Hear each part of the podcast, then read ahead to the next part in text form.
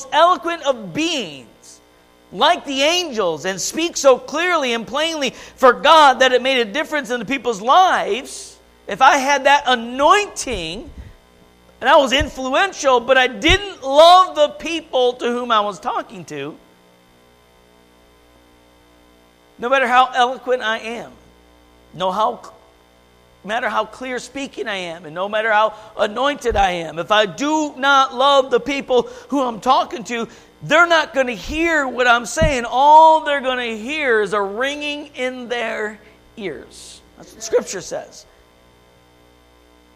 If you don't love people you're talking to, you don't have a heart for people that try to share truth with, guess what? You're wasting time. He goes on in verse 2, he says, If I have the gift of prophecy and know all mysteries and all knowledge, and if I have all faith so as to remove everybody's mountains, but I don't love, I'm nothing. I mean, what if you understood every deep theological issue? You had your PhD in God and the Bible and such faith that you'd move mountains in your life and mountains in everybody else's life. I mean, what a phenom- phenomenal, phenomenal vertical relationship with God. I mean, it's like as if we are one. Then God could surely use us with all that. Well, you know, not if you don't love people. Paul says, You're nothing. You can do all these great things, but what's lacking is love, you're nothing, ineffective. You're almost, it's almost like you're self serving. It's like all this wonderful things that God wants to do in our life, we're enjoying it for ourselves. So sad that those of us, I'm going to be very plain right now, those of us that have been filled with the Holy Ghost.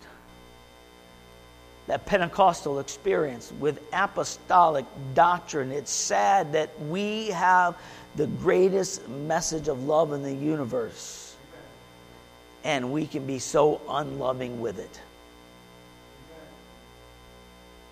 So critical with it. We, we have that we're better than everyone else attitude. Now, where I believe that we have whole truth, full truth, I believe that with all of my heart. I, I mean, we follow the Bible, every, every jot and every tittle. I, I believe this inspired Word of God. But it is wrong of me to be critical of those who have not yet received revelation. We can be so unloving with the greatest message of love on earth. Our message can be brutal and it can be harsh. And sometimes, because we don't speak the truth in love, it's hurting people and not helping people. It sounds critical. Now, I know this is tough because I, I, feel like half this message I'm, I'm speaking about me. I really, I mean, I really believe that we're in the truth. I, I, do. I believe that this Pentecostal experience and this apostolic doctrine is second to nothing and no one. I am, I am apostolic from the top of my gray hairs to the, to the bottom of my smelly feet. I believe in holiness and separation and righteousness.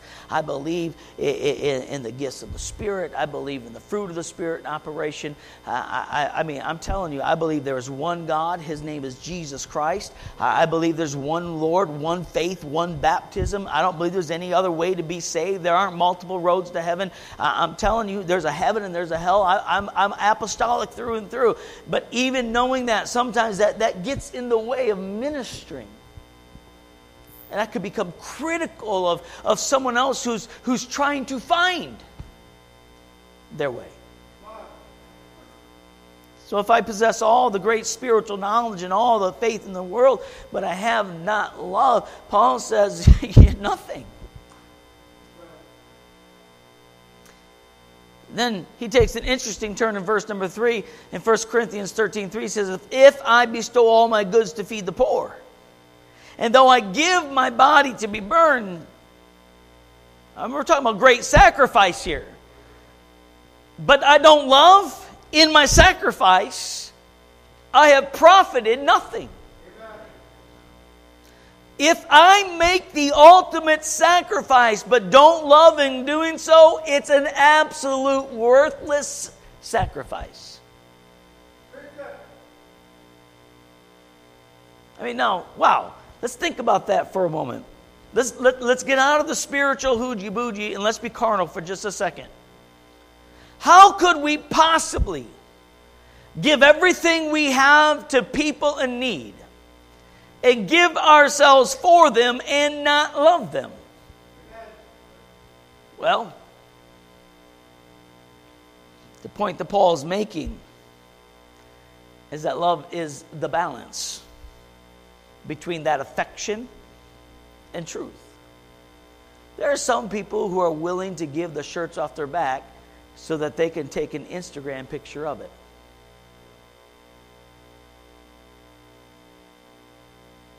What am I saying? What are you saying, Pastor? I'm saying people are sacrificial for the show. That's why Jesus said, Don't let the left hand know what the right hand's doing, that we give in secret. What we're talking about here is I can be sacrificial with my time, with myself, with my energy, my finances, but I'm not loving and doing so. I feel like I am I'm, I'm, I'm fulfilling a role or I, I'm getting my Jesus punch card. Now, that, that's a problem. Jesus card punched. Said that backwards. The point Paul is making that there is a balance between that that affection that we feel in truth. Biblical love is both truth and affection put together, kept together, and operating at the same time. See, what needs to happen in the church is a paradigm shift. When we're looking at one thing and, and, and we have one opinion about it, what we need is the Spirit to move us to the other side of the coin and see it from a different perspective. We can't replace criticism with a tightrope walk between truth and love. We've got to love according to the Word of God. We need that paradigm shift. We need to make a complete shift in how we look at truth and love. We're not supposed to be balancing love and truth as though they are separate things. I want to stay in between truth and love, so I'm going to balance it. No what truth and love is two sides of the same coin. You can't have one without the other. What First Corinthians is teaching is that the truth is a part of love, and that you're not really loving is speaking truth is not part of the equation. There is a a, a, a, not, I'm not even going to say balance anymore, but we're taking this, this, oh, I'm going to balance truth and love and say, no, the paradigm shift is this. They're one and the same coin. One cannot operate without the other. And how we love in truth matters. This is the point I want to get to in all of this teaching. How do we overcome a critical spirit towards people? Is we learn how to love properly. Now I'm going to run through these quick because I'm out of time. So it is essential that we, as Christ followers, be the most loving people on the face of the earth. How, are, how does this world know that we are disciples of His? By what? The love that we have one to another. The world desperately needs to see Jesus and we're the only picture of him they get. And when we're squabbling and criticizing and judgmental and insensitive, that's how they see Jesus.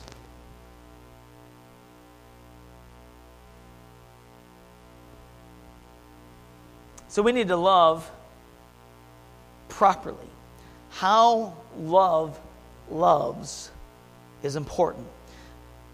Let's read about it really quickly. 1 Corinthians 13 4. Love suffers long. Okay, let's, let's, let's do this. Let's use non King English. Love is patient. Well, that knocked half of us out already. and I, I want it now, society. I mean, how patient are we really in McDonald's line? Love is patient, it waits for people to change as we pray for them without criticizing. Love is persistently compassionate in the face of opposition. Love is patient. Number, we're loving. We're replacing this bad attitude with love, but we have to love properly. Love is patient. Love is kind. It looks for ways to express acceptance to people that we may otherwise choose to target with criticism. I may not always like the way things are done, but it's better for me to be kind and love them through it than to just criticize them for it. Love is not jealous, even when they're more successful, more prominent, more recognized, more rewarded. Love rejoices with them in their success. Why? Because we love them. What happens sometimes is somebody becomes more successful than we are. What do we do? We find their fault and criticize them to, in our words, bring them down a notch. They're just too much right now. Why don't we rejoice in the success of others? That, is that not what love is. Love is patient, love is kind, love is not jealous. Love does not brag, and is not arrogant. Now we're the person on top. Paul is saying, I will not make you uncomfortable by boasting in my success. If you want to rejoice with me, we'll rejoice together, but I'm not going to hang it over your head. Look how big my church is. Man, look at my boat, my house, my car, my watch, my shoes, my, my, my. I will not highlight my life in any way that will embarrass the individual or belittle them. Again, we have to love properly. Verse number five Love is not rude but gracious. There is no place for aggressive, boisterous, obnoxious, open wide while I jam this down your throat kind of approach to truth.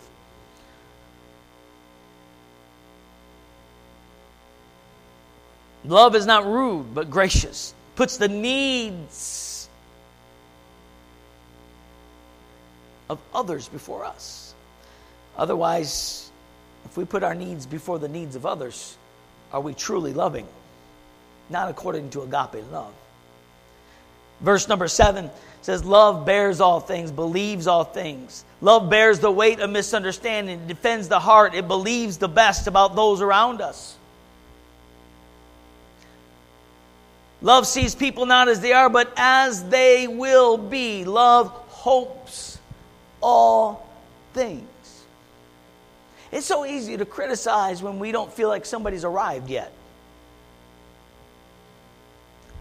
We need to begin to look at one another and say, you know what? God is working in their life and God is working in my life. We're not yet what God desires for us to be. We're all heading that same direction. That is why I bear all things. I have patience with them. I endure things. What does endure mean? Love endures all things.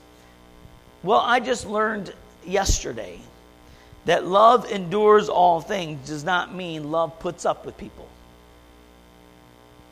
Did you know that? I always read it that way. Love endures. Love puts up with me. I, I put up with somebody. No endure is actually in as it's used in scripture as a military term. It literally means to drive a stake in the ground. That is how it is defined to drive a stake in the ground. In other words it's like i'm going to stand my ground loving you You can retreat if you want to, but I'm never going back from this place right here. I am going to be right here for you. Doesn't that sound like Jesus? That that he endures. In other words, he's planted. If anybody walks away, it's you. Jesus never leaves us, Jesus never forsakes us, and when we're ready to return, guess who's there with open arms, grace, mercy, love? Jesus Christ. Well, if we're going to love properly and we're going to get away from this critical attitude that we have towards people, then we need to learn to love properly. Be there, be rooted, saying, uh, My love for you will not change. You may do everything that I can't stand. You may irritate me, but my love doesn't change. Doesn't mean I accept what you're doing. I don't accept the lifestyle, but I'm here for you. When you're ready to allow God to change you, I'm still going to love you. Amen. We must learn to love properly. That is how we replace a critical attitude with an attitude of love. That's how we get away from that wilderness thinking into embracing a promised land living. Love is in the middle of everything. Love is our why. And when love is our why, there's no room for criticism. Let's all stand. First Corinthians can be summarized with this statement In all things, love. Paul expressed the big picture with these words in verse number 8 Love never fails. We fail.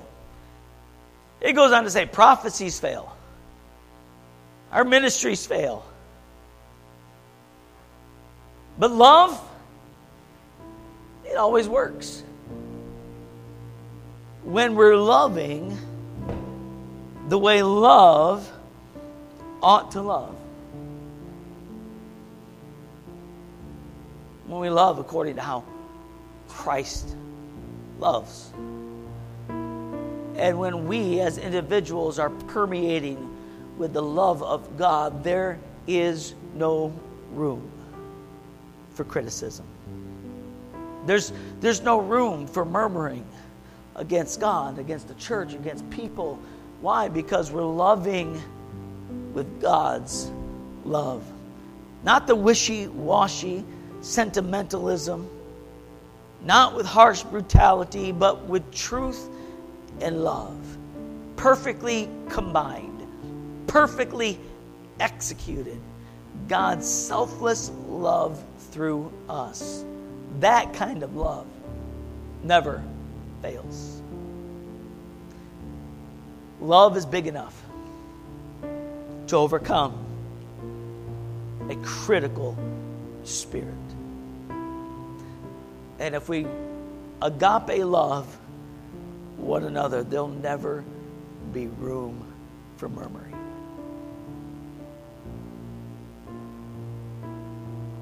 Love is the why. Love is the center. Loving God, loving people, and can I say this? Loving ourselves. That's a whole nother message for a whole nother time.